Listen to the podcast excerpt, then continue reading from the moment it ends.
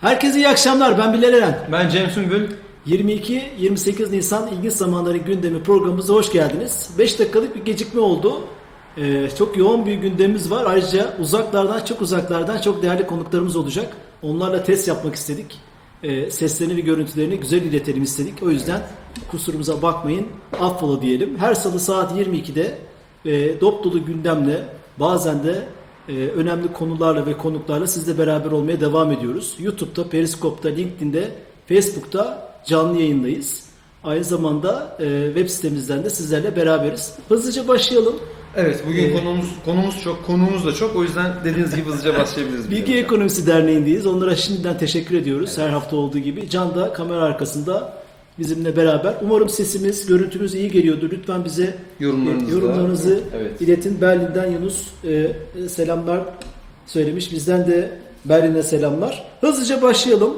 Can, okeyse. E, çok değerli iki konuğumuz olacak. Bir Evet. tanesi Türkiye'de iyi işler yapan kodluyoruz.org'u tanıyacağız bilmeyenler için. Ayrıyeten geçen hafta bir projeyi duyurdular. E, çok ünlü bir e, bilgisayara giriş dersini, kursunu Türkçeleştirip ücretsiz olarak hizmete verdiler. Onun detaylarını konuşacağız. Kimler katılabilir, e, nasıl katılabilir vesaire. Ayrıyeten e, bu geçen hafta ve bundan önceki 2-3 haftada gökyüzünden Starlink uydu trenleri adı altında o da böyle bir isim vermişler. Uyduların geçişlerini kimi zaman çıplak gözle de görebildik. Bu Elon Musk e, bu uyduları uzaya kimden izin alarak gönderiyor? Hangi regülasyonlarda standartlara uyuyor? Biz Cem'le beraber bir şirket, kur- şirket kursak 20 bin tane uyduyu uzaya gönderebilir miyiz? Bunu uzmanından konuşacağız. TürkSat'tan Veli Yanık Gönül bizimle beraber olacağız. Kendi, olacak. Kendisi uydu frekans koordinasyonu ve uluslararası regülasyon direktörü. Acayip title'lı güçlü bir beyefendiyle beraber olacağız. Hemen başlayalım abi. Hemen başlayalım. Dünün gündemi var. Dünle başlayalım. Hızlıcak gündemle. Sesimizde ve ve görüntümüzde bir problem yoktur diye düşünüyorum. Evet, Lütfen LinkedIn'i, Periscope'u sen al abi. anda, e, Ee, YouTube'da, söyleyeyim. Facebook'ta bende olsun. Tamamdır. E, o önemli. Dün şimdi Pentagon e, görünt, bir görüntüleri, bazı görüntüleri 2004 ve 2015 yılına ait görüntüleri tekrar verdi.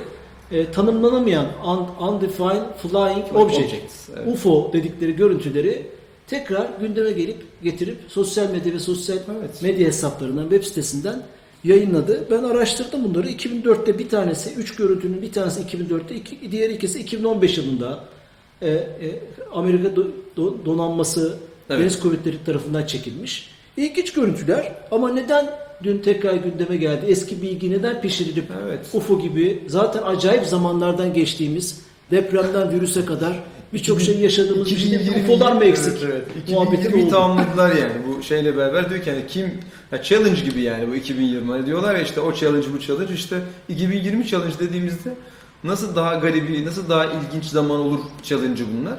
O yüzden hakikaten çok enteresan ilginç ee, ki yani eski bir görüntünün şimdi tekrar Evet. Sence Onaylanarak neden? verilmesi. Sence neden? Bunu Doğrusu konuşalım. çok bir fikrim yok. Yani ben gündem değiştirmek yani Türkiye için söylerler bunu işte gündem bu kadar hızlı değişiyor işte gündemi de çok profesyonel değiştiriyorlar diye böyle zaman alacak illa komplo teorisi gibi düşünmek gerekirse bu e, salgınla beraber en çok hayatını kaybeden insanların Amerika'da olduğunu, salgının ne kadar hızlı yayıldığını falan böyle işte ve Trump'ın da çok aşırı eleştirildiğini, aşırı derken haklı haksız diye demiyorum.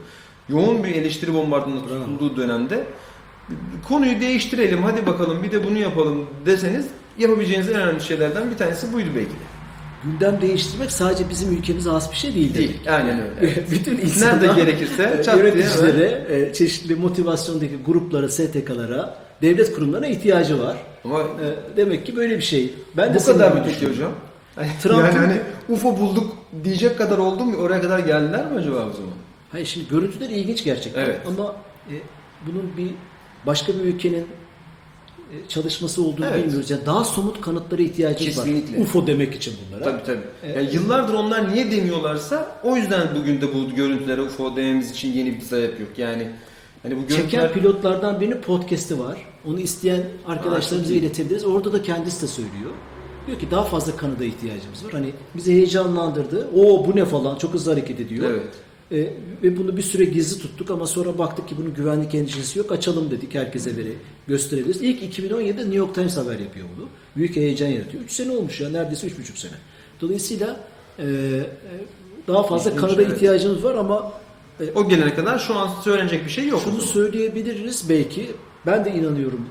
Kocaman bu evrende sadece bizim olmadığımıza, başka canlıların da olabileceği ihtimaline inanıyorum ama somut tabii. lazım. Yani e, her hafta neredeyse her hafta NASA'dan işte e, ESA'dan e, veya işte Japon uzay ajansından farklı uzay ajanslarından yeni haberler geliyor. Gerçekten heyecan verici haberler geliyor. İşte e, 450 ışık yılı ötede e, dünyaya çok benzer bir gezegen bulundu e, falan gibi böyle hep yeni haberler, yeni heyecan verici haberler var. E, Bunlar da durmayacak tabii ki. E, Bunlardan herhangi bir tanesi olur mu?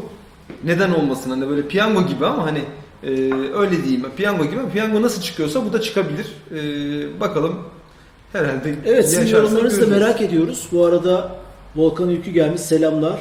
Kabon ben geldim selamlar hoş geldiniz. Herkese selam Gürkan Genoğlu herkese selamlar demiş.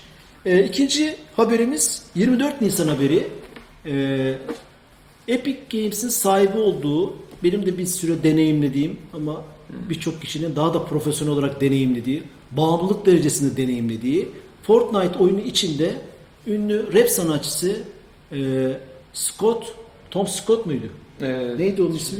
Tro, Travis Scott. Ha, Travis Travis, Scott okey. değil mi? Travis Scott. Çok e, dinlemediğim için cahilliğime verin. Travis Scott'u bir konseri olduğu.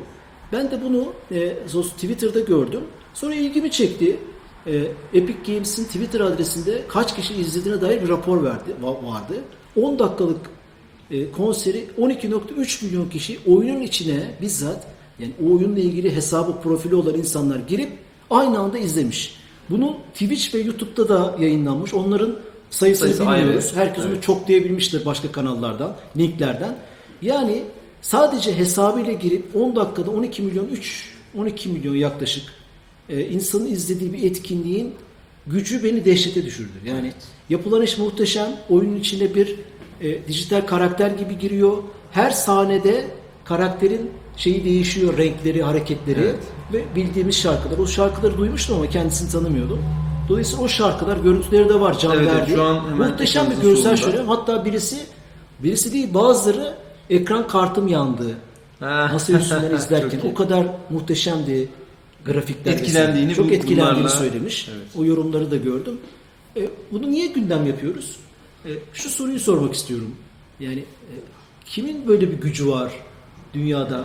Kaç tane grubun, kaç tane kanaat önderinin, kaç Tek tane devlet başkanının 12.3 milyon İnsanı insana bir seferde ulaşsın. canlı yayında? Müthiş Evet, bir şey değil mi? Tabii. 10 Biraz. dakikada bu arada. 10 evet. dakikada 10 yani. dakikada. Hani atıyorum yani işte 24 saat yayın yaptı toplamda şu kadar oldu falan değil. 10 dakikada 12.3 milyon. Yani dakika başı milyonu geçiyor. Ee, muhteşem tabii. Yani dünyanın nereye gittiğiyle ilgili de tabii Evet, iyi bravo, bir vizyon. bravo. Hakikaten Yani iyi bir projeksiyon gösteren- yapılacak Evet. işlerle alakalı hangi alanlar olursa olsun evet. nelerin dikkate alınması gerektiğini, insanların neyi cezbettiğini e, e, görmek açısından muhteşem. Kesinlikle. Yeni yeni fikirler, yeni ufuklar. Ve devam edecekmiş bu. Sanatçılar için de bence paha biçilmez bir e, nimet. burada sanatçıların şeyini de gösteriyor aslında. Tabii potansiyelini ve Potansiyeli Değil mi? ve bu işe nasıl baktıklarını da gösteriyor. Yani bizde mesela bir sanatçıya gitsen seni oyun içinde konser vereceğiz hadi lan der.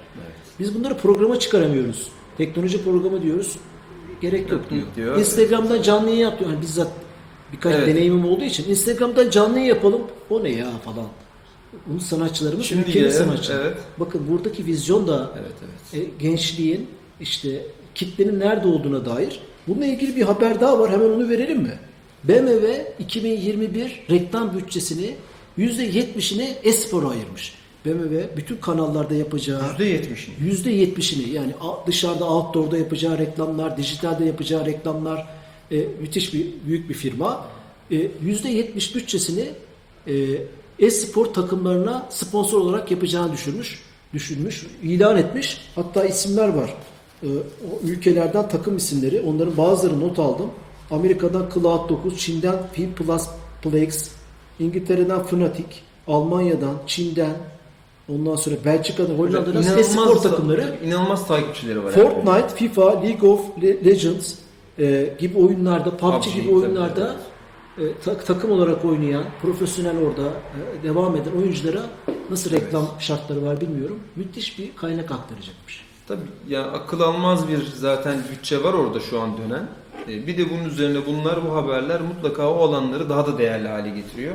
Yani şimdi BMW dediğince yani yollarda arabası olan fiziki olarak hani herhangi bir başka satış yapmayan bir işte BMW'den bahsediyoruz. Yani başka bir şey değil. Pazarlama ne demiş biliyor musun? Evet.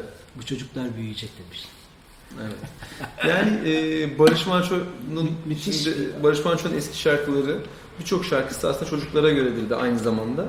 E, mesela işte arkadaşım eşek şarkısı olsun ne bileyim hani bu, bunlar böyle baktığınız zaman belki çocuk şarkısı gibi gelebilir ama bugün hala yine aynı çocuklar o şarkıları dinliyor. Ya benim oğlum da küçük oğlum da şu an dinliyor. Büyük oğluma keza Barış Manço'yla da büyümüş bir adam. Hani baktığınız zaman Barış şöyle büyüyünce. Çok severim. Çok severim. yani dağlar dağları işte atıyorum büyük insan dinlerken bir taraftan da işte arkadaşım bir şeyi dinleyerek e, hepsini yakalayabiliyordu. E, e, hakikaten doğru. Bunlar bu çocuklar bir gün büyüyecek. Adam Bir olacak. yorum var. BMW pe- personeli lo- logosunun hakkını vermiş helal olsun. Evet yeni logo tartışmalı Yeni logo, konusu olan bir logo yapmıştık. vardı. Biz de onu gündem yapmıştık. Bu arada LinkedIn'den selamlar var. Aynen öyle. Ben Şey, evet fırsat kolluyordum. İsimlerini şey Yani Erdem. Erdem Karagöz, Fatoş Kan, Kanıtemiz ve Ebu Bekir e, Bastama e, bizi YouTube'dan da takip ediyordu. Selamlar sizlere de hoş geldiniz. Aynı zamanda Periskop'ta da e, izleyicimiz var. E, Gülcan Yaylan'ın da gayet güzel demiş. O yayının başındaydı. Sesle ilgili tahmin ediyorum. Devam edelim. Devam edelim. Ee, ülkemizden bir haber var. Burada da aslında Facebook-Türkiye ilişkilerinin iyi olduğunu çıkarabileceğimiz bir haber. Çünkü burada bir işbirliği lazım. WhatsApp Sağlık Bakanlığı'yla e, bir ortaklaşa bir projede e, koronavirüsle ilgili danışma hattı kurdu. WhatsApp hattı. Onun görselini verebiliriz. Benim çok hoşuma gitti. Aynı zamanda chatbot hizmeti de var. Yani buradan videolar, e, dokümanlar, bilgilendirici uyarılar e, bu WhatsApp hattından o numaradan size üye olursanız, kabul ederseniz beni bilgilendirdiği size WhatsApp'tan mesajlar geliyor. Gayet iyi bence. Ayrıyeten acil bir durumda WhatsApp üzerinden direkt arayabiliyorsunuz. Numarası 0541 888 0184. Burada Facebook Facebook yaptığı iyi işlerden biri bu Kesinlikle. bence. İyi işleri her zaman Yani Sağlık Bakanlığı ile ilgili evet. bunu da hani e, herkesin WhatsApp'ı ne kadar yoğun kullandığını bildiğimiz günlerde bayağı Kritik faydalı. aslında. Kritik. Evet. Gene WhatsApp'ta bir haber var. 22 Aynen Nisan ben haberi. sessizliğimi koruyayım dedim. Çünkü bu gerçekten çok sevindirici ve güzel bir haber aslında. Evet, evet, evet, evet. Ee, ikinci bir haber var. Can onun görseli var mıydı? Yoktu sanırım ama Evet. haber olarak var. Ee, geçen haftalarda biz de gündem yapmıştık. Bu yalan haberin, sahte haberin viralleşmesini engel- engellemek için e, özellikle işte e, bu koronavirüsün koru, 5G baz istasyonuna yayıldığına dair bir sesli kayıt Türkiye'de de gündem olmuştu. Zaman zaman başka kayıtlar da oluyor. Hepimiz Aynen. bunu bu deneyimi, kötü deneyimi yaşamışızdır veya inanmışızdır. WhatsApp bu bir kişinin atabileceği mesaj sayısını kısıtlamıştı biliyorsunuz. 5 Gruplara, evet. kişilere. Evet. Evet. 5 ile sınırlamıştı. O sonuçlarını vermiş. Rapora göre viralleşen mesajlar %70 düşmüş. Bu Ya bu, aslına WhatsApp bakarsanız bundan önceki dönemde %70 viralleşebilen etkiler olduğunun da bir kanıtı aslında. Yani %70 daha fazla viralleşiyormuş. Herhangi bir haber. tersten bakarız. Tersten bakarsanız Bravo. aslında ne kadar Bravo. tehditkar olduğunda bir göstergesi. Ya biz bunu çok sefer anlattık bu- burada. Aynen. Siz çok sefer söylediniz. O yüzden gönül rahatlığıyla söylüyorum. Bunun yani hatta bununla ilgili e, tekil bir program yaptık. Yani haberler WhatsApp'tan gidiyor diye, e, insanlar offline kullanıyor diye bir tekil bir program yapmıştık. Bu onun en önemli göstergesi. Yani başımıza bu kadar büyük bir bela gelmeseydi, musibet gelmeseydi bu sonuçların olduğunu görmeyecektik. Evet bu konuda bir hassasiyet oluştu. Evet. Kurumlarda da oluştu ilk defa. belki Doğru. de. Ve öyle günlerdeyiz ki bütün haber kaynağımız dijital kaynaklar. Yani arama motorlarından, kapalı mesajlaşma gruplarından besleniyoruz. Dışarıya çıkamıyoruz, birine dokunamıyoruz, birine oturup kahve içemiyoruz. Haber alamıyoruz iş yerinde, sosyal hayatımızda. De- de- gözümüz, kulağımız ekranda.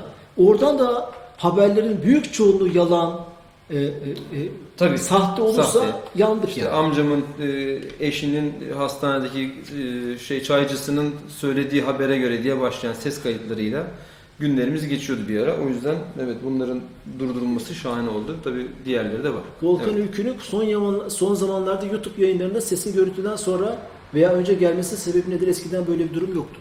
Aa, bizim de mi öyle acaba? Bilmiyorum. Yani Ee, şey mi genel yoksa olarak genel bir soru mu soruyorsun? Bizden büyük ihtimalle bizim yayınlardan bahsediyor gibi geldi şu an bana. Olabilir, olabilir. Şu an için bir sorun e, ben hani Gayet bir iyi taraftan görünüyoruz. izliyorum ama Ama lütfen şey yapın. Ebu Bekir WhatsApp spam mesajları %99 API üzerinden atılıyordu. O konuda bayağı araştırmam var. Lütfen bizi şey yap, bilgilendir. Hakan Demirel, abi millet kilo alıyor sen zayıflamışsın. Sana diyor herhalde. Ee, Cem her zaman formunu koruyor. Hep beraber. Evet sonraki haberimize geçelim. Yine WhatsApp'la ilgili bir haber bizi ilgilendirdiği için görüntülü e, konuşma özelliğini 4'ten 8'e çıkardı bu hafta. Bu da 8'e kadar yapılan toplantılarda WhatsApp deneyimi kullanımına 8 alışkın insanlar kadar. için 8'e kadar bu da güzel. Ayrı yeten gene aynı grubun bu arada Facebook bülteni gibi Tabii oldu. canım, aynen. bu- evet ya şey. ama, Ama bu önemli. onlarla ilgili haberler. E, görüntülü haber işine giriyor. Görüntülü konuşma e, uygulaması Facebook Room'u çıkardı. Beta uygulaması mı? 50 kişi ve e, s- 40 dakika sınırlaması yani sınırsız hiç zaman sınırı yok. Evet, evet. Yani Denedin Şimdi- mi? Sen. Denemedim, denemedim Facebook ama Room. denemedim ama yani e, Evet. her her şeyin Facebook'ta olması e, konusu, her şeyi Facebook'tan Kazanan konusu. her şeyi alır. Evet. Ben de şöyle demiştim Twitter'da yorumlarken e, hani bilirsiniz işte Las Vegas için kasa her zaman kazanır derler ya. Her yani zaman ona benziyor biraz yani. Öyle öyle. E, Ve bakalım. böylece 4 hafta kadar Facebook WhatsApp haberi yapmıyoruz. Böyle de bir Güzel, şey evet, söylemiş olalım. Hemen devam edelim. Çok değerli konuklarımız var. 8. haber bu uydu, uydu Starlink uyduları, uydu trenleri. Uydu trenleri. Aynen Ee, öyle. yani. gökyüzünde çıplak gözle de görebildiğimiz e, zaman zaman İstanbul'da da görüldü. Ben Türkiye'nin sizin tweetinizi de fark ettim. o Ben evet Çok- İstanbul 21.35 diye görüp tweet atmıştım. Dolayısıyla e, bunun ne olduğunu merak ediyor insanlar. Biz bu programlarımızda uydudan internet projesiyle ilgili e, daha önce OneWeb. OneWeb isimli bir şirket vardı. Airbus'un destekledi. O iflas etti geçen ay. Artık Virgin, uzayda Virgin Airlines'ın sahibi olan Evet. e, Uzayda tek şey, kaldı evet. Elon Musk. Uzaydan internet, hızlı internet projesi. Binlerce uydu yakın yörüngeye atacak ve hareketli uydular. Çünkü Binlerce. diğer uydular Evet. mesela bizim gönderdiği TürkSat 6A 5A uzmanına bağlanacağız o söyleyecek ama asılı duruyor. Bir, bu uydular hareketli uydular. Ee, e, her saniye yer değiştiriyorlar. Ee, onları atacak, atmaya başladı. 12 bin tane uydu olacakmış. Sonra internete bağlayacak. Tabi buradan sadece internet hizmeti değil, başka birçok şeyi de elde etmiş olabilir. Bunun iznini nasıl alıyor? Bu iş, bu süreç nasıl oluyor? TürkSat'tan çok yetkili biriyle Evet. uzmanına soracağız yani.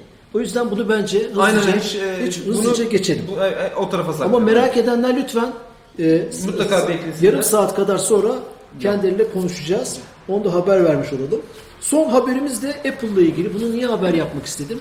Dünyada ticaret savaşları, özellikle Amerika, Çin öne çıktığı için söylüyoruz. Bunu teknoloji savaşları olarak yorumlayanlar da var. Teknoloji savaşlarının merkezinde birkaç şeyden bir tanesi yarı iletken çip. Sa- Semiconductor dediğimiz e, transistörler. Bunu dünyada üretebilen 4-5 tane firma var. Pazarda onlar kaplamış durumda. E, işte e, Apple bu konuda kendi çipini ve yarı iletken maddesini üretmek için daha önce iPhone'larda işbirliği yaptığı Tai- Taiwan Semiconductor Manufacturing firmasıyla anlaşma imzalamış ve Mac cihazları için 2021'den sonra kendi işlemcisini Intel'le olan bağını koparıyor ki bu büyük olay bence. E, Nasıl vaktinde Intel'e geçmesi çok büyük bir olaydıysa Bravo. şimdi tekrar ayrılması da Bravo. çok büyük bir olay. Bravo. Ki buna şey de ekleyelim. Mobil işlemciler için de gene e, Apple'a vaktinde Intel e, çok büyük bir e, hatayla Apple'a kaptırmıştı oradaki alanını. Şimdi ikinci perdeyi görüyoruz. E, aslında Intel'in Centrino ile mobil işlemcilerle kazandığı güç e, gene aynı şekilde mobil dünyanın en büyük oyuncularından birisiyle beraber sanki elinden kayıp gidecek gibi görünüyor. Ben Apple'ın da çıkıp tabii kendi sonuçta MacBook için yapacak, ne bileyim kendi ürünler için yapacak ama gene de işlemci sektöründe e, yani bu işe girdiğiniz zaman mutlaka çok büyük e, sayılara ulaşmanız gerektiğini biliyoruz. E, IBM de mesela bunlardan bir tanesi. İşlemci Apple üretmeye zaten başladığın önce anda Motorola başlamış Evet. Mac'ler için. Sonra IBM'e geçmiş. En son Intel'le çalışıyormuş.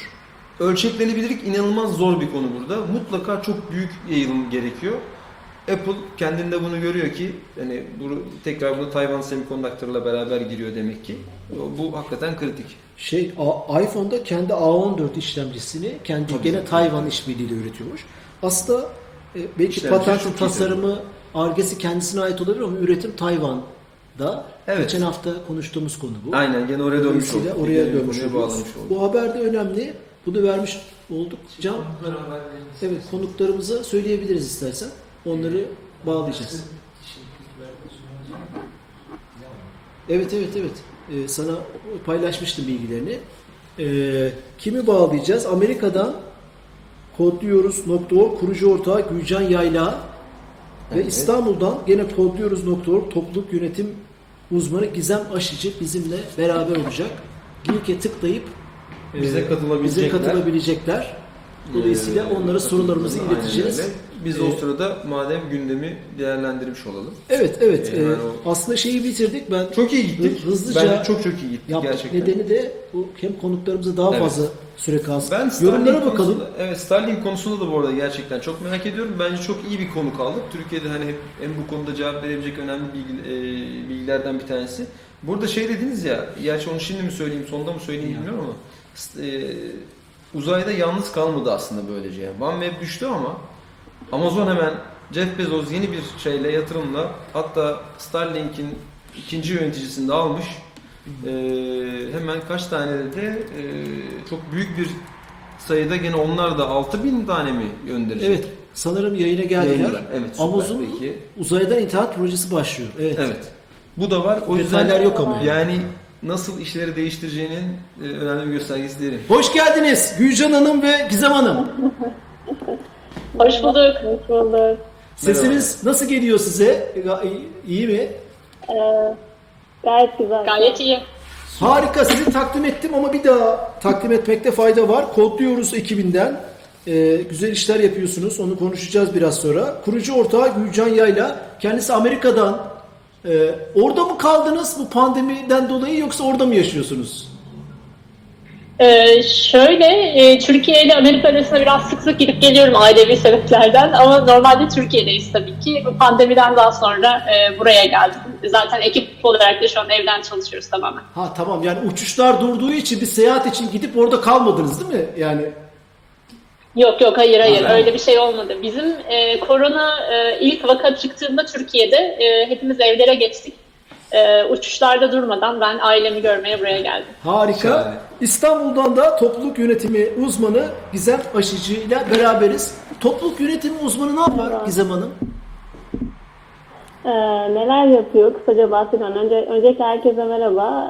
Ee, Gizem Hanım topluluk çok, uzmanı- çok özür dilerim. Hemen sizi Sesim başlamadan... Evet sesiniz biraz az geliyor, boğuk geliyor. Biraz acaba nasıl bir çare bulabiliriz? Tamam. Biraz biraz daha sesli konuşunca Gayet iyi bence ya. Tamam. İyi oldu değil mi? Anlaşılıyor. A- Anlaşılıyor. Peki Tamam, tamam. harika. Sizi kesmiş oldum. Lütfen tekrar rica ederim. Teşekkürler. Tamam. Ee, rica ederim. Ee, topluluk yönetim uzmanı olarak ben Koruyoruz'da Mezunlar Kulübü dediğimiz bir komitemiz var. Ee, onun lider edilmesinde rol oynuyorum. Ee, beraber çeşitli eventler düzenliyoruz. Çalışma grupları oluşturuyoruz. Ee, Mezunlar Kulübü dediğimiz e, oluşum da aslında bizim öğrencilerimizin, mezunlarımızın kendilerinin oluşturduğu bir komünite. E, aralarındaki iletişimi devam ettirmek için e, ve e, o network'ü korumak için. Bu- Kısaca bir şekilde anlatabilirim. Harika. Bizi izleyen çok sayıda genç arkadaşımız var. E, merak edeceklerdir. Yeni çağın yeni bir mesleği gibi görünüyor topluluk yönetimi. O yüzden çok e, aynen. böyle giriş yapmış olduk. Kodluyoruz.org hiç bilmeyenler için kurucu ortağı Gülcan Hanım'dan alsak mı acaba biraz kısaca nedir, ne neler yapıyorsunuz? Ee, tabii kesinlikle. Ee, Kodluyoruz bir sosyal girişim. Ee, Kodluyoruz'u Türkiye'de 3 yıl önce başlattık. Ee, ve e, Türkiye'de e, yazılımcı, e, nitelikli yazılımcı yetiştiriyoruz. E, bunu yaparken amacımız da e, ülkemizi dünya çapında bir yetenek merkezi haline getirmek. E, bunu neden yapıyoruz diye sorarsanız da aslında yanıt çok belli. Sizin de e, yayınlarınızda sürekli bahsettiğimiz gibi e, teknoloji sektörü en hızlı büyüyen ve en hızlı değişen sektörlerden bir tanesi. Ee, ve e, bir yandan da e, sürekli nitelikli insana ihtiyaç duyuyor. Öbür taraftaysa okullar yani liseler, üniversiteler aslında 200 yıl öncenin içerikleriyle halen devam ediyor ya da yapılarıyla halen devam ettiği için de e, buradaki değişimi çok fazla yakalayamıyoruz. Öyle olunca da ne oluyor? Türkiye gibi genç bir ülkede e, 4 gençten bir tanesi işsiz kalıyor. E, ve bu genç işsizlik sadece bizim ülkemizin değil aynı zamanda bütün dünyanın bir sorunu ve her yerde bu artıyor yıllarca. E, Dolayısıyla da biz buradaki sorunu çözmeye çalışıyoruz. Yani teknoloji sektörü gibi çok katma değerli bir alana e, nitelikli yazılımcılar yetiştiriyoruz ki işsiz e, olan gençler işsiz olmasın ve bir hayallerini gerçekleştirebilsinler hayatta. E, bunu yapmak için de bootcamp dediğimiz uzun dönem yazılım eğitimi. Bootcamp dediğimiz e, şeyler web alanında, mobil alanında veya makine öğrenmesi, veri bilimi gibi alanlarda oluyor ve tamamen yazılımcılar tarafından ve çok uzun dönemli eğitimler. E, ve şunu e, içtenlikle söyleyebilirim ki bu kadar uzun dönemli ve kaliteli eğitimi gençlere ücretsiz olarak ulaştıran e, tek kurumuz Türkiye'de neredeyse. E, bu yıl 12 şehirde 2000 yazılımcı yetiştireceğiz e, ve yüz yüze yetiştiriyoruz. E, sanırım YouTube'dan soruyor arkadaşlar herkes katılabiliyor mu diye. E, tabii ki kapımız herkese açık bootcamp'lerde e, ve on binlerce insan başvuruyor açıkçası her yıl e, bu bootcamp'lere e, ve bir kapasitemiz olduğu için de yani sınıf içinde bunlar olduğu için e, belli tabii ki bir kontenjanımız var.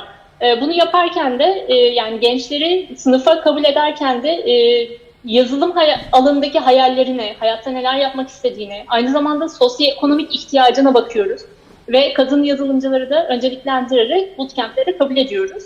E, ve yani size e, şeyi anlatamam gerçekten. Ne kadar anlatsam az yani. Bu eğitimlerden sonra gençler işlerini bulduğunda e, hem kendi hayatlarında hem ailelerinin hayatlarındaki değişimi anlatmam e, yani kelimelerle ifade edilmeyecek kadar güzel bir şey. Ar- araya, Ee, ve, araya, e, araya girebilir miyim? Aynen. Tabii kesinlikle. Bir kere şunu söylemek istiyorum. Acayip heyecanınız var. Ee, yani programın hem moderatörü hem sunucusu hem anlatıcısı oldunuz. evet, evet. YouTube'dan sormam gereken şeyleri siz kendiniz cevaplıyorsunuz. Süper yani bu çok hoş bir şey. Ee, yani bu heyecan Evet, olunca evet. zaten bir işler oluyor. Doğru. O yüzden hani e, tebrik ediyorum. E, uzaktan bile o heyecanınızı hissettik. Bir, ikincisi bizim programda asla neden bu işe girdiniz diye sormayız. E, Sormuyoruz yani. O yüzden e, iyi ki girdiniz, iyi ki varsınız. E, bootcamp de çok ilginç. E, kamp felsefesinden mi e, yola çıktınız bu ismi koyarken? Bootcamp'in şeyi ne? Anlamı ne? Aslında şöyle, bootcamp e, bütün dünyada kullanılan çok e, genel bir terim. E, Bizim de aslında kodluyoruzu Türkiye'ye getirmemizin arkasında Launch Code diye başka bir organizasyondan aldığımız ilham var. Bunu yüksek lisans yaparken tanışmıştık Launch Code'la da. Yani bootcamp aslında zamanında özellikle e, nasıl e, yani e, daha böyle yoğun eğitimler, e, özellikle e, orduda verilen yoğun eğitimlere verilen bir isim e, bootcamp dediğimiz şey. Yani gerçekten yoğundur ve gerçekten girdiğinizde oradan çıkmak, onu e, başarıyla tamamlamak çok zor bir eğitimdir. Dolayısıyla o yüzden bunlara bootcamp diyoruz aslında. Biraz daha uluslararası bir terim olduğu için. Ha, bir amaca Ama temelde yazılım eğitimi. bir amaca yoğunlaşmış, vakti sınırlı olan, motivasyonu tek olan e, organizasyonları aslında bootcamp deniyor. Doğru anladıysam. Evet. Doğru. Evet süper. Ee, burada tabii sizi esas hani e, sormak istediğimiz şey de bu. Bu etkinlikler devam ediyor. Sorular da var tabii. Onları da hatta hemen soruları soralım. Aynen. Bootcamp ücretleri saate göre mi belirleniyor? Herkes katılabilir mi? E, diye sorular var. Aslında bir kısmını cevapladınız. Hepsi ücretsiz değil mi eğitimlerinizin? Hepsi ücretsiz. Evet. Ses bir an gitti geldi. Hepsi ücretsiz dedi. Evet. e, şu an sese bir sorun var. Bir konuşabilir misiniz?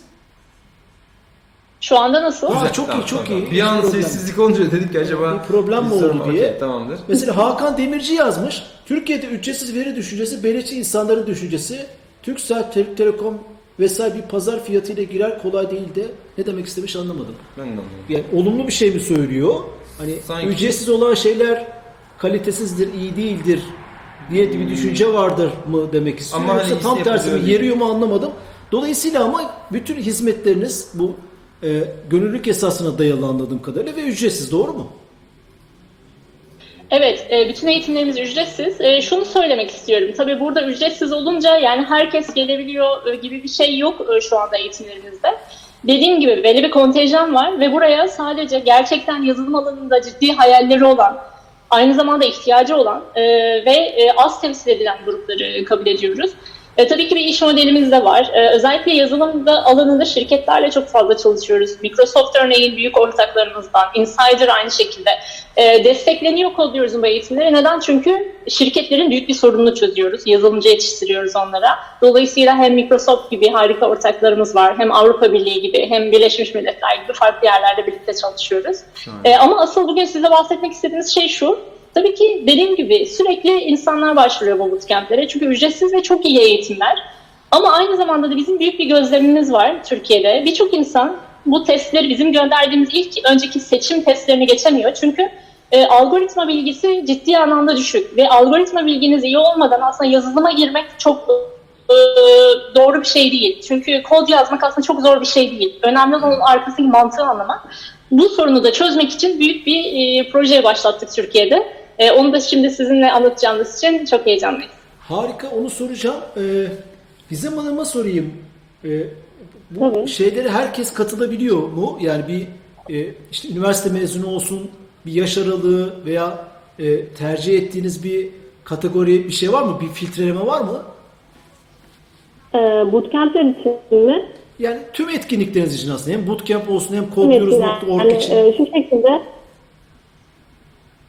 e, bootcamp'lerde temel bir yaş kriterimiz yok ama bizim e, temel bir hedef kitlemiz var. Burada gerçekten bu eğitime en çok ihtiyacı olan insanları seçmeye çalışıyoruz. Yine aynı şekilde uzun zamandır işsiz olan, bu alanda gerçekten videonun da dediği gibi motivasyonu olan ve bir kariyer hedefleyen gençleri seçmeye çalışıyoruz. Ama size bugün burada anlatacağımız projemiz yani e, projemize CSVC projesine başvurmak isteyen herkes başvurabiliyor. Herhangi bir yaş sınırı yok. E, herhangi bir ücret ödemelerine gerek yok. E, bu alana girmek isteyen, giriş yapmak isteyen ve bu alanda bir Türkçe kaynağı sahip olmak isteyen herkes aslında CSVC'ye birazdan bahsedeceğimiz olan CSVC derslerini, kursunu alarak e, bu alana giriş yapabiliyor diyebiliriz. Yani hiçbir şekilde yaş sınırı ya da e, başka bir kriter koymadık ya da aramıyoruz diyebiliriz. Şimdi sosyal medyada gördüm bu son projenize 25 bin kişi başvurmuş gördüğüm kadarıyla. Ama peki sizin tüm Aynen bu öyle. Bootcamp'lerde aslında. Evet yani hem bir zaman hem mekan bir kısıt Öyle olacak. Bu kısıtları ortadan kaldırmak için bir mutlaka bir eleme sisteminiz olmalı. Yani nasıl başarıyorsunuz? Mesela dedi ki Gizem Hanım Yani- e, en çok ihtiyacı olan insanları alıyoruz. Bu en çok ihtiyaç subjektif bir şey. Ona neye, nasıl karar veriyorsunuz? Ee, yani şu şekilde bu CSS projesi için aslında e, herhangi bir seçim süreci olmayacak. İlk e, normalde ders almak isteyen, kurs almak isteyen hiç kimseye geri çevirmiyoruz. Herkes bu kursu ücretsiz bir şekilde alabilir. Çünkü bu aslında temelde bir bilgisayar bilimlerine giriş kursu. Ee, o noktada bu kurs açısından herhangi bir e, seçim süreci olmayacak. Kayıt olan herkes kursu alabilir.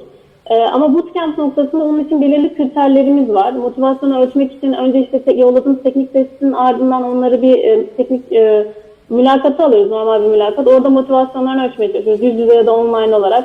Ee, onunla ilgili belli kriterlerimiz var. Ona göre bir puanlama yapıyoruz ve ona göre bir kontenjan oluşturuyoruz aslında. Öyle söyleyebilirim kısaca. Evet harika. Bootcamp'ler açısından. Burada bu arada Woman Tech harikasınız hanımlar demiş. İki tane Güzel. kadını görünce size böyle bir pozitif ayrımcılık yapmış izleyicilerimizden biri. Gelelim e, bu hafta duyurduğunuz herhalde bir 7-8 gün oldu.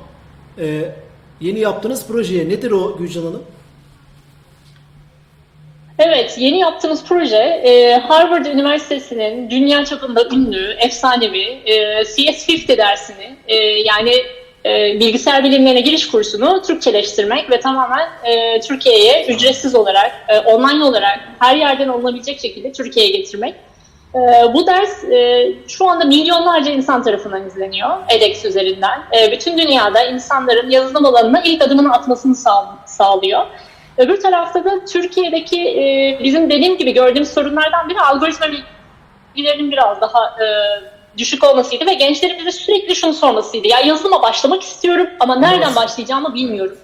CS50 tam olarak buna cevap veren bir ders. E, şu anda Harvard Üniversitesi ile ortak bir şekilde e, tüm dersleri Türkçeleştirdik. Sadece altyazıdan bahsetmiyorum. Aynı zamanda ses olarak da yani dublajını da yaparak, Aa, bütün süper. problem setlerini de çevirerek büyük bir gönüllü ekibiyle ki burada Gizem'e büyük bir alkış e, yani şu anda 5 ülkeden 17 şehirden 80 gönüllü bu çevirileri yaptı. İnanılmaz bir emek var arka tarafta. E, bunları Türkçeleştirdik e, ve e, yazın e, herkese açıyoruz. Şu anda derse kayıt olabilirsiniz. Kodluyoruz web sitesine girerseniz e, yukarıda CS50 diye yazıyor. Oradan kayıt olabilirsiniz derse. Ee, Kodluyoruz.org'dan mı girecekler? Şu an Evet, çok soruyorlar. önemli. Yazalım mı hemen? Tabii tabii kodluyoruz.org slash cs50 e, şeklinde girdikleri zaman direkt CS2 sayfasına yönlendirecekler. E, oradan hemen kayıt ol butonuna basarak direkt kayıt olabilirler. E, ve e, der- dersler ilk yayınlanmaya başladığı zaman e, ilk onların haberi olabilir diyebilirim aslında. Bu kayıt sürecinin amacı da bu bir noktada. E, derslerimiz yayınlanmaya başladığı zaman hemen haberdar etmek istiyoruz herkese. E, bu şekilde kayıt olabilirler. E, bunun yanında şöyle bir e, olanağımız daha var. Yani iki şekilde bu dersi alabiliyor herkes, isteyen herkes. Birincisi bireysel olarak insanlar kaydolup işte bu dersleri kendi başına alabilir. İkincisi de bizim bir fellowship programımız olacak bu e, kurs için. E, bu noktada aslında biz bireysel çalışmaktansa bir çalışma grubuyla bir araya gelerek çalışmanın daha efektif olduğuna inanıyoruz. Yani bu çok aşikar aslında. E, bu yüzden böyle e, bizim hedefimiz Türkiye'nin belli yerlerinden, farklı şehirlerinden fellowlar seçerek bu fellowların kendi oluşturdukları gruplarında, çalışma gruplarında bu spesifik kursunu bitirmelerini sağlamak ve bunun için teşvik etmek. E, isterse eğer isteyen herkes topluluğu varsa kendi başına da başvurabilir bu arada. Bireysel olarak da fellowship programına başvuruda bulunabilir. Yine bir topluluğunuz varsa bu bir öğrenci grubu olabilir, öğrenci kulübü olabilir. E, topluluk adına da başvuruda bulunabiliyorsunuz. Ee, oradaki temel hedef işte fellowların kendi çalışma gruplarını oluşturarak e, bu programı, bu kursu bitirmelerini sağlamak. Orada bir seçim süreci olacak. Ee, şu an hala kayıtlar devam ettiği için e, bu arada seçim süreci de devam ediyor. Yani onun değerlendirmeleri de devam ediyor. O noktada e, kurslar yayınlanmadan önce onunla ilgili bir seçim süreci olacak fellowship programına e, dahil olmak için. E, bunu bu şekilde söyledim. Güden eklemek istediğim bir şey var mı fellowship ile alakalı? Bu, bu, şu, Yok ga- ga- gayet güzel. Süper. bu, bu, bu, bu kursu e, kayıt olan herkes alabilecek mi? Yoksa orada da bir seçme değerlendirme olacak mı? Hayır hayır. Kayıt olan herkes bu kursu alabilir. Tamamen ücretsiz, e, ücret ödemeden ya da herhangi bir seçim sürecine girmeden e, kayıt olan herkes bu kursu alabilir. Fellowship programına başvuru ayrı. Yine aynı şekilde e, web sitemizde de e, fellowship programına başvuru e, sürecini ya da işte başvuru formunu bulabilirler eğer ilgilenen arkadaşlar bu programla. Ama e, kaydolan herkes bu kursu alabilir. O konuda herhangi bir seçim süreci olmayacak. Aa, ilginç bir soru geldi. Harvard'dan bir belge verilecek mi? Soru. diploma ve belge odaklıyız. Harvard'dan evet. bir belge verilmeyecek ama kodluyoruzdan bir belge verilecek. Yani bi- bizim adımıza bir sertifika verilecek. Kodluyoruz'dan. Harvard'la ilgili eğitimi aldığına dair bir belge almış olacaksın böylece. Aynen. Yani Zeki Müren de Aynen bizi öyle. görecek mi sorusuna benziyor. Ee, biz aslında gerçekten o işi Harvard'daki o bilgiyi alarak Yok, o lige çıkabileceğimiz Tabii yazmak her zaman tabii ki isteriz. Ama Kodluyoruz.org'da zaten onu diyebilirler. Ben şey diye söylüyorum. Eleştirmek için değil. Ama o oraya gelecek işleri yapmak için bu çok iyi bir başlangıç olabilir hakikaten. Ee, hani nereden verildiğiyle ilgili e, dertlenmeye dertleniyorlar demiyorum. Ama hani onunla ilgili bir şey kalmayacak elinde de dertlenmesinler. Mutlaka başlayıp sonunu getirirlerse gerçekten çok kıymetli, çok e, önemli bir işe imza atmış olurlar. Hayır ben tanıtım şeylerinizde gördüm. 25 bin kişi başvurmuş dediniz. Çok büyük bir rakam bu. Yani. Tabii tabii. çok kısa süre. 25.500 hatta şu an güncelleyeyim ben hemen. Şu an kaç oldu? Kaç kaç kişi? 25.500. 25.500 25.500 olmuş. civarıydı en son. Şu sıra zannediyorum bizim bu yayın sırasında da büyük ihtimalle 25.551 falan Umarım mutlaka bizim, geliyordur. Aynen umarım, Tabii, umarım tabii. bizim de bir katkımız olur.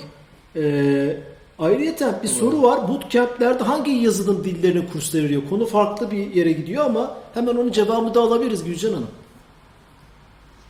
Tabii şöyle zaten web sitemize girerlerse bütün bu bilgileri bulabilirler aslında. Ama gene de söyleyeyim. E, web geliştirme, mobil geliştirme e, ve veri bilimi, makine öğrenmesi alanında eğitimlerimiz var.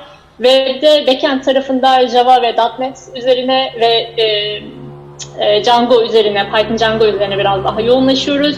Frontend'de ise biraz daha React ve JavaScript teknolojileri üzerine. Mobil tarafta React Native ve iOS ağırlıklı. Ee, zaten makine öğrenmesi, veri biliminde de tamamen Python üzerine ilerliyoruz ve tabii ki arkasında birçok başka konu da var. Bu şekilde özetleyebilirim.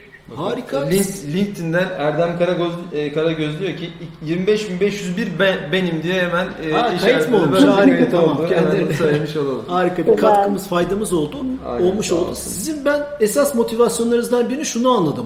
Bu insanları yetiştirip işe ihtiyacı olan bu kaynaklara e, ihtiyacı olan insanlarla buluşturmak gibi. Bir, bir, bir çeşit insan kaynakları sitesi gibi de çalıştığınızı görüyorum. Çünkü ortaklarınızdan onu anlıyorum. anlıyorum. Bu kursları bitirenleri yönlendirme anlamında böyle bir gücünüz var mı gerçekten? Tabii yani en önemli yaptığımız işlerden biri bu aslında. Ee, yazılımcıya ihtiyacı olan firmalarla bizim mezunlarımızı buluşturuyoruz. Ki böylece e, hem mezunlarımız çok mutlu oluyorlar. Yani onlar şunu biliyorlar. Eğer başarılı olursam, sabrederek bunu başarıyla tamamlarsam gerçekten güzel bir gelecek beni bekliyor. Bunu biliyorlar. Hem de firmaların ciddi bir açığı kapanıyor ki bu şekilde ancak bu şekilde geliştirebiliriz aslında Türkiye'yi de dünyayı da. O yüzden e, birçok e, partner firmamız var evet. Harika. O biraz önceki soruyla ilgili hayır Harvard belge ile soru eğitiminin standartının belirlenmesi için. Ha yani Ha. bunun için Evet, sordum diyor. tamam. Harvard bir belge verirse veya sizin Evet. yaptığınız eğitimi ama zaten oradaki eğitimin Türkçeleştirilmiş hali olduğu için evet. oraya kodluyoruz ekim veya bizim çok müdahalemiz yok. O standartlar korunuyor. Tabii tabii korunuyor. Aynen öyle. Evet. O, o yüzden Yeni bir standart getirmiyorlar. Yani o Harvard'ın o eğitimin standartını hayır. getiriyorlar. Evet o yüzden. Yani tamamen aynen tamamen dersin Türkçeleştirilmesi aslında. Dersle, dersle ilgili herhangi bir içerik değişikliği vesaire olmuyor. Tamamen e, normalde Yapamazlar İngilizce olan evet, dersini tabii. Türkçe dublaj ve altyazı olarak e, yayınlamayı düşünüyoruz o şekilde. Çok güzel kaynak. Yani ben duyarken bile heyecan duyuyorum bu kaynaktan. Yani hemen Peki biz bizi bilişim öğretmenleri izliyor. Ee, Ah, Böyle bir program yapmıştık. Peki siz e, eğitimci noktasında veya size e, elinde avucunda ne varsa katkıda sunabilecek insanlar için ne yapıyorsunuz? Mesela sizin ekibiniz e, gönüllülük esasına göre e, bir sivil toplum kuruluşu aynı zamanda. Ben kodluyoruz.org'a destek vermek istiyorum diyen insanlar ne yapmalı? Sizinle nasıl buluşmalı? Ee, şöyle CS50 ile e, eğer ilgili bir şeyler yapmak istiyorlarsa örneğin öğretmenler okullarında çalışma grupları başlatabilirler. Öğrencilerinizin kaç yaşında olduğu bence çok önemli değil. Ortaokuldan, liseden, üniversiteden bunu yapabilirsiniz. Ee, öğrencilerinizin CS50 dersini tamamlamalarını sağlarsanız geleceklerine zaten ciddi bir katkı yapmış olursunuz. Bir böyle bir şey var. Yani fellow olmak için gelin web sitemize başvurun e, ve gönüllü olarak çalışmaya başlayın burada. E, Bunun dışında çok iyi yazılımcıysanız eğer yani sektörde hali hazırda çalışıyorsanız e, ve daha önce e, ciddi güzel bir tecrübeniz varsa e, bizim bootcamplerimizde eğitmen olabilirsiniz. Etkinliklerimize katılabilirler E, ve yani online olsun yüz yüze olsun gelip bizle tanışabilirler. E, orada zaten e, farklı fırsatlar da çıkacaktır ama temel olarak bu şekilde diyebilirim. Bir soru var. Selman Kaya da bu projeye destek veriyor mu? Ben bunu anlamadım ama sormak istedim. Selman Kaya Selman Kaya. kim bilmiyorum. Evet, Lütfen belki. CS50 için e, yok hayır. Yok. açıklama yazarsan biz de iyi şey bir tanımadığımız bilmediğimiz biri. Ben bilmiyorum Belki, açıkçası. evet, o niye sormuş? Başka LinkedIn'den, Facebook'tan Yok şu an Ee, evet, soru var mı? Ee, bir e, sorumuz yok. Evet. Amerika'da öğlen saatleri ama Gizem Hanım İstanbul'da gecenin geç saatleri oldu. Çok e, şey yaptınız, emek verdiniz, yayınımıza katıldınız, e, bizi aydınlatmış oldunuz. Bundan sonraki heyecan verici işleri de sizlerden bekliyoruz. Lütfen bize haber verin, sizle konuşalım Aynen ve evet. takipçilerimize duyurmaya çalışalım. Çok teşekkür ederiz. E, Biz teşekkür Biz teşekkür ederiz. Çok Ee, sağ olun. İyi akşamlar. İyi akşamlar, iyi İyi akşamlar. akşamlar. iyi akşamlar, Teşekkür teşekkürler. ederiz. Herkese selamlar. Evet, e, kodluyoruz.org ekibinden kurucu ortak Gülcan Yayla ve topluluk yöneticisi uzmanı Gizem Aşıcı ile beraberdik. Kendilerini kısa da olsa programımıza davet ettik. Bizi kırmadılar ve hem ekiplerine yaptıkları işi konuştuk hem de e, son projelerini konuşmuş olduk. Çok seviyorum böyle e, sivil toplum Kendisi hareketi evet. olan organizasyonu. O heyecanı kar- yaşayan, evet, kar amacı gütmeyen e, hareketler, e, platformlar çok kıymetli. Burada da yer vermeye çalışıyoruz. Hemen vakit kaybetmeden Can Evet. Veli Bey'e katılalım. Veli Bey şu an eğer hazırsa Kendisini arayalım. evet. Ve TürkSat Uydu Frekans Koordinasyonu ve Uluslararası Regülasyon Direktörü Veli Yanık Gönül Beyefendi ile beraber olacağız ve kendisine soracağız.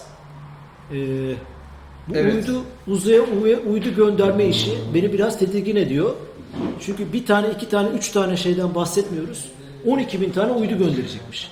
Bu uyduları e, gönderirken birçok amaçla kullanabilir. Biz internet diye biliyoruz ama bunları Yani- soralım bakalım kendisine. Evet. Evet belki Diye düşünüyorum.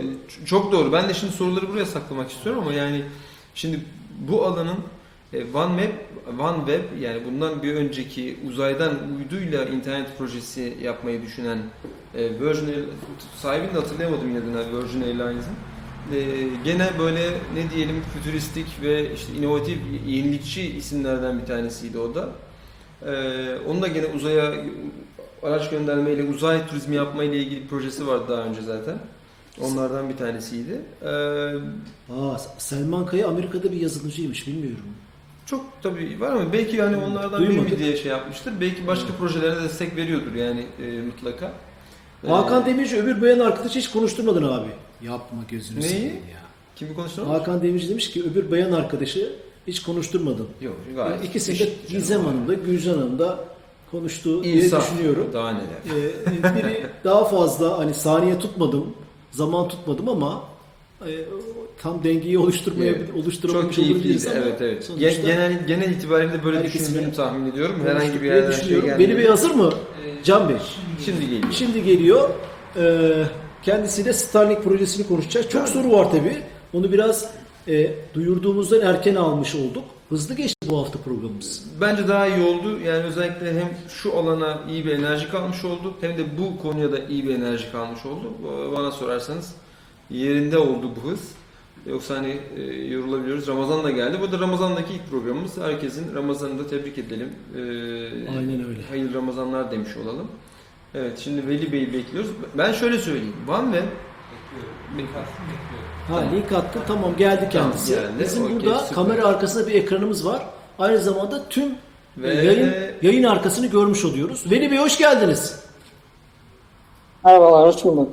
Ee, evet gecenin bu saatinde sizi ama he- sanırım evdesiniz değil mi? Bir yere yormadık veya Evet, e, evet. tamam o, o, o en azından çok iyi oldu.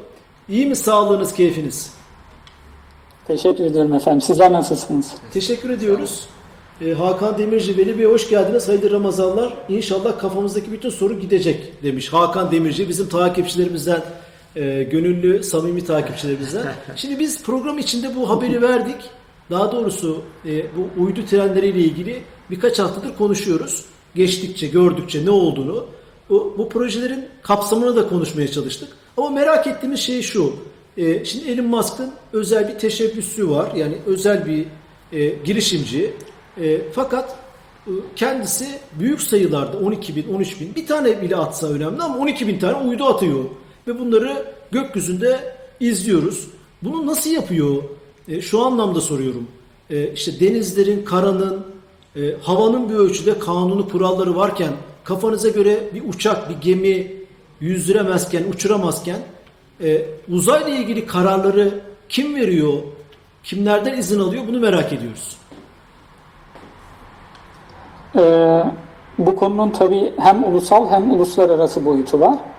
Ee, SpaceX bu Starlink e, uydu sistemlerini e, kullanmaya e, başlayacağı zaman e, e, Amerika Birleşik Devletleri'nin bu alandaki yetkili kurumu olan FCC'den izin almak durumunda ve yine e, uluslararası boyutunda e, Birleşmiş Milletler'in bir alt örgütü olan Uluslararası Telekomünikasyon Birliği'ne e, yaptığı başvurular ve burada kaza, buralarda kazandığı haklar e, temelinde bu sistemleri kullanıyorlar. Yani Elon Musk a- Amerika'nın F- FCC'nin açılımı ne? Hani hiç bilmeyenler için ne, ne, ne görevi var onun? Ee, Fe- Federal e, Haberleşme Komisyonu diye çevirebiliriz. Federal Communications Commission. E, ülkenin ITU nezdinde tanınmış idaresidir. E, yani bizden örnek verecek olursak BTK'dır. Bilgi Teknolojileri ve İletişim Kurumu e, muadili bir kuruluştur Amerika Birleşik Devletleri için. Yani Elon Musk bu kuruma gitti ve dedi ki benim böyle bir projem var. Onları ikna etti e, diyelim zaman içinde ve onlar da Evet. bunu kabul ettiler. E, sonra Amerika bu hakka sahip mi? Uzaya istediği kadar uyduyu atma e, e, hakkına sahip mi? Oradaki şey ne? Sadece Amerika değil, her herhangi birisi e, uzaya bir uydu gönderip işte Türkiye'nin de üstünde durabilecek, yani Türkiye'nin üstünde durabilecekti belki saçma olacak ama yani Türkiye'de görebileceği bir uydu atabilir mi? Yani atabilir mi? Ha, soruyoruz. Türkiye'de mesela 12 bin tane uydu atabilir mi? Veya biz ikimiz şirket kursak BTK'ya gitsek veya Türkiye'de FCC'nin karşılığı var mı? Biz ikimiz BTK. şirket kursak BTK dedi ama BTK'ya mı gitmemiz lazım uzaya bir şey fırlatmak için? Yani Türkiye'de sanırım bunun tam karşılığı yok. Yok, e, FCC'nin karşılığı ülkemizde BTK'dır. E, bu tarz bir e, sistem kurmak istediğinizde, bu tarz bir girişimde bulunmak istediğinizde e, ülke idaresi üzerinden onların izni ve onayıyla Uluslararası Telekomünikasyon Birliği'ne başvurabilirsiniz. Burada yaptığınız başvuruları e, uluslararası alanda koordine etmeniz gerekmektedir. E, bu koordinasyonu yaptığınızda, bu koordinasyonda ne için yapılır? Bu e, ITU uluslararası e, anlamda e, yörüngelerin ve ilgili frekans spektrumunun e, kullanımını yöneten e, organizasyondur. Çok eski bir kurumdur. 1865'te e, Osmanlı'nın da aralarında olduğu ülkeler tarafından kurulmuş. Zamanla Birleşmiş Milletler altında e, önemli bir pozisyona, üst bir pozisyona erişmiş bir kurumdur. Birleşmiş Milletler'e üye olan bütün ülkeler e, ITU kuralları radyo tüzüğü çerçevesinde e, ki bu radyo tüzüğü bu kurallar manzumesini oluşturur. Bu çerçevede başvurularını yaparlar ve e, bu başvuruları e, koordine ettikten sonra kendilerinden önce kurulan bütün sistemleri koruyacak şekilde, bozmayacak şekilde bu koordinasyonu tamamladığında bu sistemi kurmaya e, hak kazanırlar. Hatta kurmakla e, zorunlu olurlar. Çünkü kullandıkları, kazandıkları hakları ellerinde tuta, tutabilmeleri için e, bu sistemi kullanıyor olmaları gerekir. Yani ITU kimseye, hiçbir ülkeye de e, herhangi bir yörüngeyi ve spektrumu daimi olarak tahsis etmez. E, bunların e, bunlar için yapılması gereken e, işlemler vardır. Bunlar ITU nezdinde yapılır ama söylediğim gibi bunlar tamamen e, yörüngelerin ve frekans spektrumunun koordinasyonu açısından e, düşünülen, e, kullanılan uluslararası mekanizmalardır. E, yine bu e, takım uyduların e, bir uydunun veya Starlink benzeri binlerce uydudan oluşan bu sistemlerin e, kullanımında e, birçok başka mevzu vardır. E, bu uyduların çarpışması, çarpışması durumunda yükümlülüklerin ne olacağı, e, uzay çöpü, e, diğer sistemlerin, servislerin nasıl, nasıl etkileneceği gibi birçok e, husus vardır. Bu alanların, bu hususların bazılarında da uluslararası e, alanda bazı boşluklar mevcut şu anda. Ha, yani Elon Musk gibi arkadaşlar bu boşluklardan da faydalanarak e, bir girişim yapıyorlar. Doğru mu anlıyorum? Veya Amerika özelinde. Ee, öyle de denilebilir. Şöyle bir örnek vereyim. Mesela astronomi e, araştırmaları yapılıyor. E, astronomi araştırmaları yerden teleskopla e, uzaydaki e, diğer e, uzay varlıklarını gözlemleme şeklinde yapılıyor. Fakat e, sizin de gördüğünüz gibi bu e, parlak yıldızlar şeklinde bir uydu treni şeklinde gökyüzünden geçen bu tarz uydular ki bizim gördüğümüz orada sadece bir grup e, ilk fırlatmadan mesela e, kaynaklanan bir e, dizi, uydu dizisi. E, bunların e, on binlerce olduğunu düşünürsek eğer, e, on binlerce uydudan oluşan böyle bir e, kalabalık ve e, Starlink de SpaceX de bu alanda tek değil. İşte iflas başvurusu yapsa da OneWeb var, e, Telesat var, e, Amazon ve Samsung da e, projelerini açıkladılar. Bunların hepsi hayata geçtiğinde e, astronomi hizmetleri ciddi şekilde sekteye uğrayacağına dair birçok tartışma var. Çünkü bunlar e, gök cisimlerinden çok daha parlak bir şekilde e, uzaydan geçiyorlar. Önümüzden dünyanın etrafından geçiyorlar. Yani birçok husus var. Şimdi astronomi alanında çalışan insanlar e, bu alanda ciddi şekilde e, Şikayetçi. şikayetçiler. Peki e, adam 60 olacak onları indirtecek miyiz aşağıya? Elon Musk uydularını indir 12 bin tane uyduyu. Ve Amazon attığı zaman yarın 30 bin tane. Ya buradaki kaosu, kargaşayı şimdiden öngörecek bir şey yapılmıyor anladığım kadarıyla. Güçlü onun borusu ötüyor yani. Amerika bu alanda çalışmalar yaptığı için uzayda e, doğru doğru mu düşünüyorum? Ya açıkçası katılıyorum evet. Ee, yani şu örneği veriyorum ben bazen bu konuda. Ee, uzay e, yeni bir alan, yeni bir domain e, insanoğlu için. E, son e, 50-60 yıldır kullandığımız bir alan. E, şöyle bir benzetme yaparsak, e, eski çağlarda denizcilikle ilgili olarak e, donanması güçlü olan ülkeler denizleri, okyanusları kontrol ederdi. E, onları engellemek için herhangi bir mekanizma, kural, kaide yoktu. Yani şimdi uzay da bu şekilde başladı. E, bununla ilgili bazı çalışmalar var. E, uzayı her e, boyutuyla e, regüle etme manasında e, bazı uluslararası girişimler var. E, bu da genellikle Birleşmiş Milletler'in e, uzayın barışçıl amaçlarla kullanımı komitesi çatısı altında yapılan çalışmalarla e, yürüyor. E, fakat e, bu çalışmalar e, diyebilirim ki çok sınırlı ve kısıtlı kalıyorlar ve uzay alanında ön alan e, ülkeler e, tarafından e, genellikle bunun uzayın e, eşit şartlarda kullanımı, tüm insanlığın ortak mirası temelinde kullanımı e, gibi noktalarda e, önde gelen ülkeler e, buna pek yanaşmıyorlar. Ya. Şimdi şöyle, evet, e, bunun buradan Elon Musk'ın aslında açıkladığı, e, şimdilik en az ortaya çıkan şeylerden bir tanesi. Kuzey Amerika ve Kanada tarafında internet başlayacak önce dedi.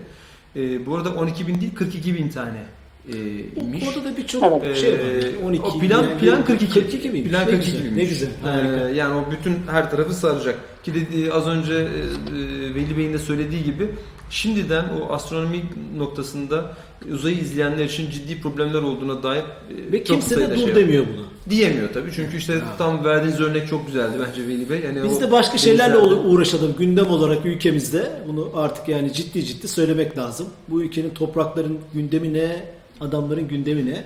Aslında şunu sormak lazım. Lütfen sözünü unutma. Bu uydularla sadece internet verebilme değil, başka kapasitelere de ulaşma imkanına e, sahip olacaklar. Uzmanından dinlemek isteriz ama lütfen Tabii, sen tabii, tabii, tabii, şeyini lütfen. sor. Önemli. Yani bu uydularla 42 bin uyduymuş. Neler yapabilir başka? Herhalde bütün insanlığa internet vermek için e, sadece bu motivasyonla atıldığını düşünmüyorum. Başka yetenekleri var mı cihazların? E, Bunlar e, Starlink uyduları haberleşme uyduları, alçak yörünge haberleşme uyduları. E, yani bu uyduların temel fonksiyonu e, haberleşmeyi sağlamaktır. E, bunun içinde yani bu, bu açıdan da e, internet ve internet haricinde oluşabilecek her türlü data kullanımı. Yani veri Veri kullanımı dayalı, evet. olabilir. Tabii. Yani, e, temel olarak internet için e, düşünülüyor. Fakat bazı e, şeylerde e, e, teorilerde e, bunun global bir e, mobil operatör şeklinde de kullanılabileceği şeklinde. E, yani baz istasyonları uzayda olan global bir operatör gibi de düşünebilirsiniz. Hem internet açısından hem diğer e, tiplerdeki veri haberleşmesi açısından. E, Yani bu gözetleme aslında yeteneklerini uzaya taşımış oluyor. Bunu da Yok söyleyebilir miyiz? gözetleme uyduları farklı uydular. Ee, bunlar bizim de e, hani Türkiye'de de sahip olduğumuz Göktürk uyduları gibi uyduların uydular farklı uydular. Bunların üzerlerindeki donanım e, gelişmiş kameralardır. Yani yeryüzünün fotoğrafını, e, resimlerini çekerler, görüntüsünü alırlar devamlı belirli çözünürlüklerde. Bunlar tamamen farklı uydular.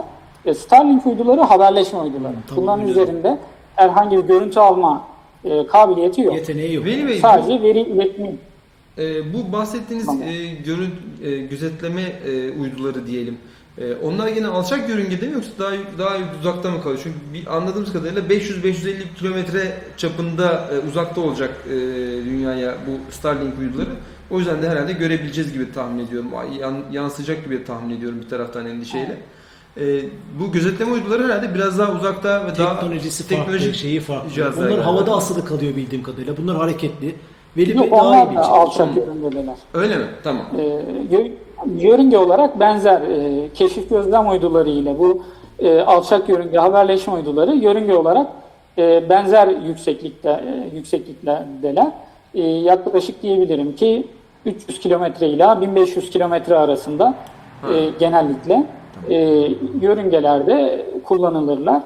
E, Evet, şeyden görüntü uydularının evet. e, az önce sorduğunuz görüntü görüntü e, alan uydularında çoğunluğu e, alçak yörünge uydularıdır. Evet, yani böyle Bir bakınca... soru var. Tabii. Veli Bey, bu uydular ülkelerin askeri güvenliğini de tehlikeye sokmuyor mu? Aslında bunu söylemeye çalıştım. Yani sadece iyi manada operatör hizmetinin dışında başka amaçlarla kullanılamaz mı? Başka şeyleri tehlikeye sokabilir mi? Ee, böyle bir tehlike var mı? E, yani keşif gözlem uydularını bir kenara bırakarak konuşuyorum tamamen. Bunlar görüntü e, alan uydular olduğu için e, askeri uygulamaları zaten çok yaygın olan uydular. E, fakat Starlink benzeri haberleşme uyduları için de e, bu tarz e, e, çekinceler açıkçası mevcut. Neden? E, trafiği, global e, veri trafiğini, uydunun üzerindeki trafiği e, nereden geçireceği, nerede kontrol edeceği e, burada e, e, çok önemli. Yani bu sistem devreye girer. E, binlerce uydu, on binlerce uydu atılır. E, global manada çok ciddi bir şekilde, yaygın bir şekilde kullanılmaya başlanırsa, şimdi bunun üzerinden giden verilerimiz e, nasıl kontrol edilecek? Bu çok önemli bir nokta. E, Amerika merkezli e, bu tarz bir e, sistem bizim verilerimizin merkezi olarak oradan geçmesi e, anlamına gelebilir. Bunun için e, bazı e, ülkeler, e, bizim ülkemiz de yapıyor, yerel düzenlemeler yapıyorlar. Yani verilerin ülke topraklarında belli bir ana istasyona indiril- indirilmesi ve daha sonra oradan çıkması. Bu da ülkenin e, kendi verisini kontrol etmesi manasında alabildiği tedbirler. Ama bahsettiğiniz e, tarzda çekinceler e, önemli bir e, konu başlığı. Aynı zamanda böyle global bir operatör yerel operatörleri sadece Türkiye için dünyanın dört bir yanındaki yerel operatörleri de bitirebilecek.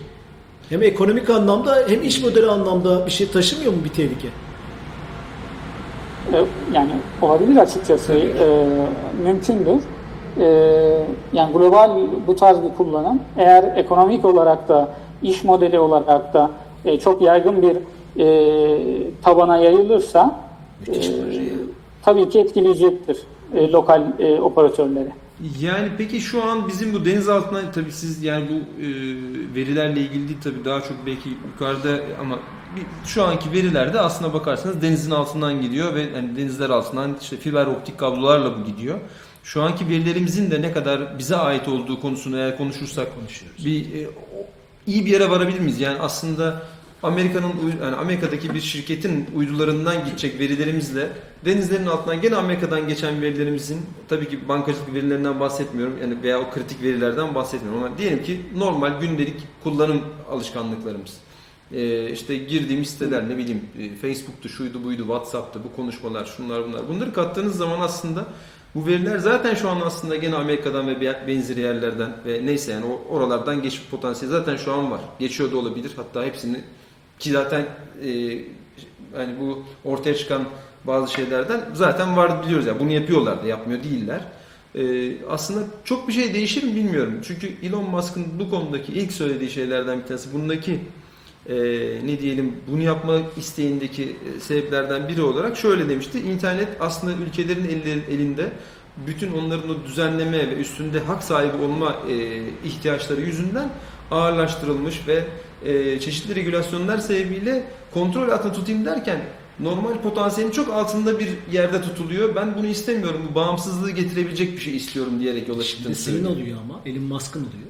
Tabii onun olacak aynen öyle. İşte bakalım o gerçekten bir bağımsızlık mı sunacak yoksa kendisi mi kullanacak? Yani tabii kendisi kullanabilir. Ne olacak? Ticari olarak düşünürsen de yapar.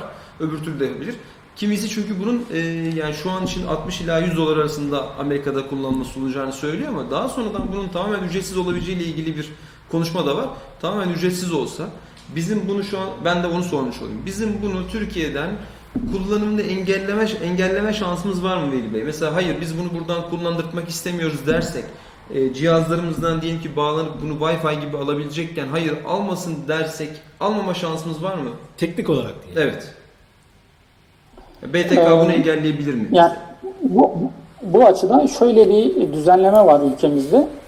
Ee, BTK e, bu tarz e, alçak yörünge uyduları olsun, e, TürkSat uyduları gibi, bizim uydularımız gibi e, geosenkron uydular olsun. E, tüm bu tarz uyduları da- uyduların veri haberleşmesi için e, ana merkezi istasyonlarını Türkiye topraklarına kurması gerektiğine dair bir e, düzenleme e, e, geliştirdi. E, şu anda zaten Starlink sistemi test aşamasında. Evet. E, uydularını şu anda sistemlerini İçerisinde. tamamlamaya çalışıyorlar. Doğru. Sistemin tamamlanması için şu anda binlerce uydu atılması lazım. E, tabii kullanılmıyor şu anda ama mevcut alçak yörünge takım uyduları olsun veya e, tekil e, geosenkron uydular olsun veri haberleşmesi ile ilgili bir faaliyet yürüteceğiz zaman ülkemizde BTK'dan bu konuda e, gerekli düzenleme çerçevesinde zaten izin alıyor olması gerekir. E, bu konuda da zaten e, son derece hassas davranılıyor. e, yani ülkenin verisinin e, ülkede kalması ve kontrol altında tutulması mutlaka çok önemli bir nokta. Bir soru var Aydın Zaim'in. Ek, ekli mi? Senin? Ee, şöyle ekli. Peki diyelim ki birisi yani bu kritik veri kullanmaması lazım ama işte bir dönem uydu antenleri de böyleydi mesela işte e, çanak antenler diyeyim daha doğrusu çanak antenler böyleydi. E, Yasak olmasına rağmen işte şu uyduya bu uyduya çevirip işte bütün yayınları izleyebiliyordunuz. Belki Türkiye'de gösterilmesi yasak olan işte maç yayınlarını böylece oradan izleyebilenler vardı. Tercih ediyorlardı. Benzer bir durum internet içinde söz konusu olabilir mi Veli Bey? E, sorunuzu tekrar alabilir miyim? Şöyle, e, yani vaktinde bu televizyon izlem, izlemek için insanlar bu çanak antenleri işte e, ne diyelim gökyüzündeki TürkSat gibi başka uydulara çevirip e, yabancı yayınları alabildiler. Herhangi bir şekilde onlarda mesela e, bizim e, sansüre uğrayacak bir şeyler yok çünkü hiçbir şey yapamıyoruz. Onlarla ilgili bir şey yap- yapamıyoruz diye biliyorum. E, belki de yanlış biliyorum. Benzer şekilde birisi de dese ki e, evet yasak Türkiye'de bunu kullanman yasak ama birisi bu teknik donanımı alsa işte uyduya çevirse bu interneti alabilir mi kullanabilir mi böyle bir şey mümkün olur mu sizce? Yani tabii bunu e, bu sistem tamamen bizim kontrolümüzde olmayan bir sistem. Fakat bahsettiğim düzenleme ile bunun e, merkezi e, istasyonlarının Türkiye topraklarına kurulması ile bu manada da ben bir kontrolün sağlanabileceğini düşünüyorum. Bir, bir soru var Aydın Zaim. Astronomi gözlemleri sekteye uğrarsa uzayın derinlikleriyle ilgili bilimsel verilerin elde edilmesi imkansız hale gelecektir. Uzun vadede bunun bilim açısından zararı daha iyi anlaşılacaktır. Sorudan çok yorum yapmış. Katılıyor musunuz? Evet katılıyorum Aydın Bey. Ee, bu konuda zaten bahsettiğim gibi ciddi çekinceler mevcut. Fakat hani çok e, detaylı bilimsel bir konudur.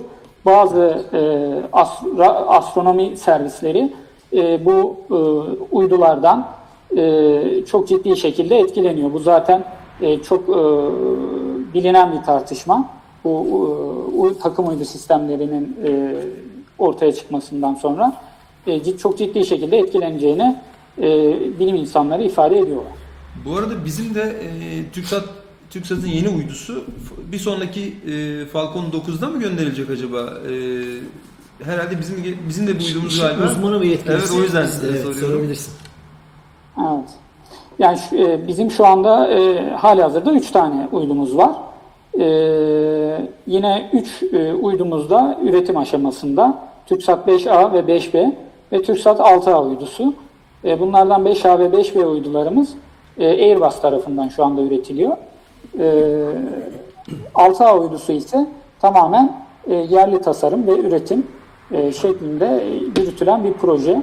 E, bu proje bu uydularımız da sırasıyla 5A, 5B ve 6A önümüzdeki yıllarda birbirini izleyen bir şekilde e, inşallah fırlatılacak.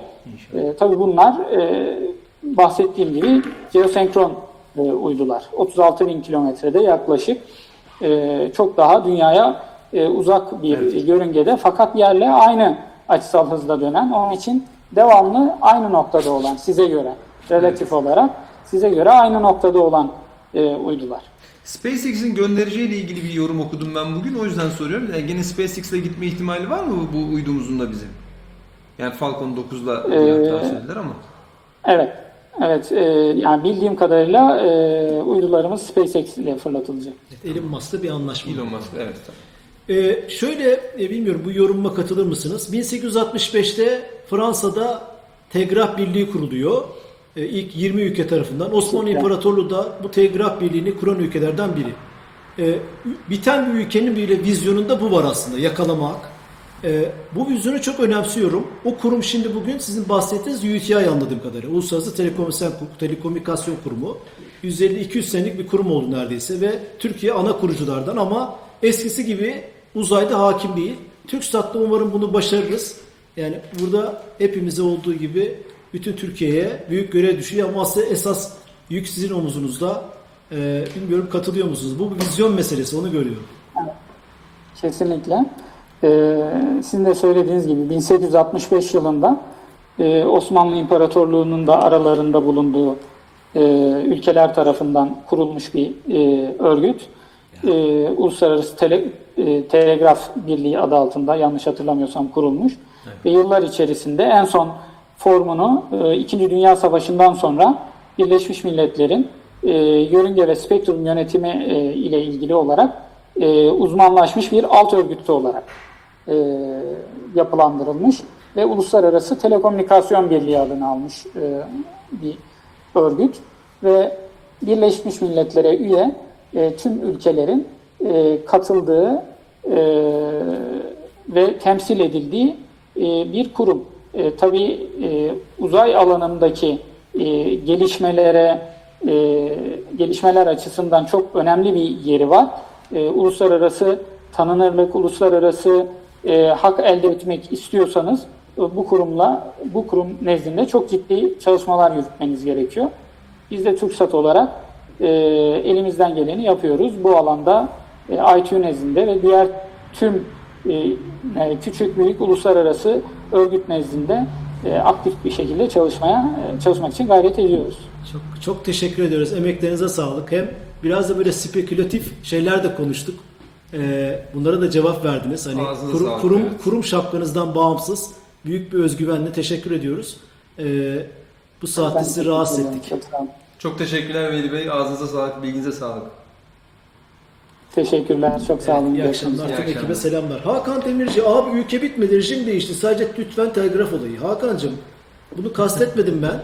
Ülke bitti bitti falan derken o anlamdaydı. Yani Osmanlı İmparatorluğu çöküş zamanında bile birçok sorunla baş ederken bile gelecekle ilgili teknolojiyle ilgili bir şey ortak olmayı da e, kendine görev addetmiş ve oraya bir temsilci göndermiş ve bu birliğe üye olmuş. Dünyanın e, dördüncü telgraf hattı İzmir Bornova arasında kurulmuş.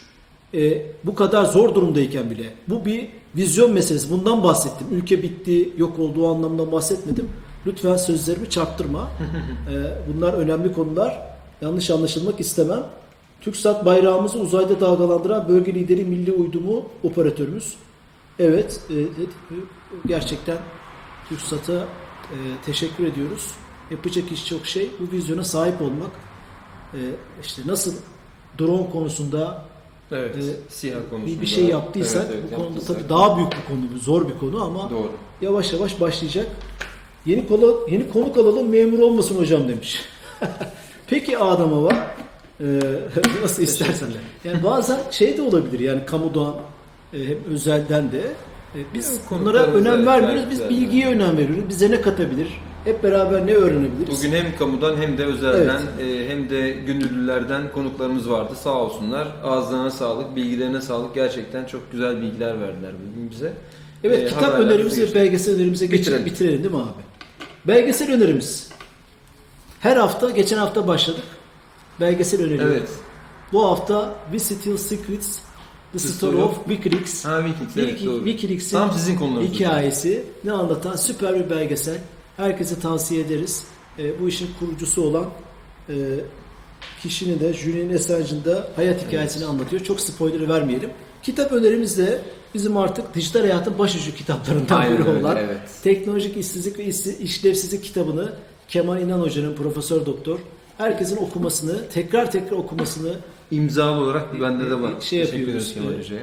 öneriyoruz. E, yaşadığımız çağı ekonomik, politika, sosyal her anlamda e, Çok güzel anlatmaya özetleyen çalışan bir evet. Vizyoner kitap. bir kitap. Evet. Bilal Hocam uzayda olduğu gibi Antarktika'yı es geçmemek lazım. Uluslararası anlaşmalar şartı hiçbir Evet. ülkeye ait değildir ve ait olamaz. Ee, Ama tabii gücü olan da oralarda oluyor. Doğru, bravo. Belki bir gün onunla da ilgili şey yapabiliriz program. Ee, çok güzel bir konumuz var. Ee, konumuz olabilir onunla ilgili. Ee, tabii tabii. Yani Antarktika'daki Antarktika'daki ilk Türk, Türk e, kadın e, hatta oraya giden takımın da başında kendisini e, bence bizi Harika. kırmaz diye tahmin ne, Nedir ediyorum. o olay öğrenelim detaylı. Tamam. TürkSat uyduları küresel çapta büyük bir gücü temsil ediyor. Uydu haberleşmesi kontrolü değilse başkalarının sizi sağlıklarıyla yetinmek zorunda kalırsınız. Aydın Zahim. Eyvallah çok doğru. Aydın hocam harika dedin. Kapatalım mı? Kapatalım. Haftaya salı 22'de e, tekrar sizlere konuk olacağız. Lütfen bizi takip etmeyi, e, arkadaşlarınıza, tanıdıklarınıza önermeyi unutmayın. Teşekkür ediyoruz. İyi akşamlar. İyi akşamlar.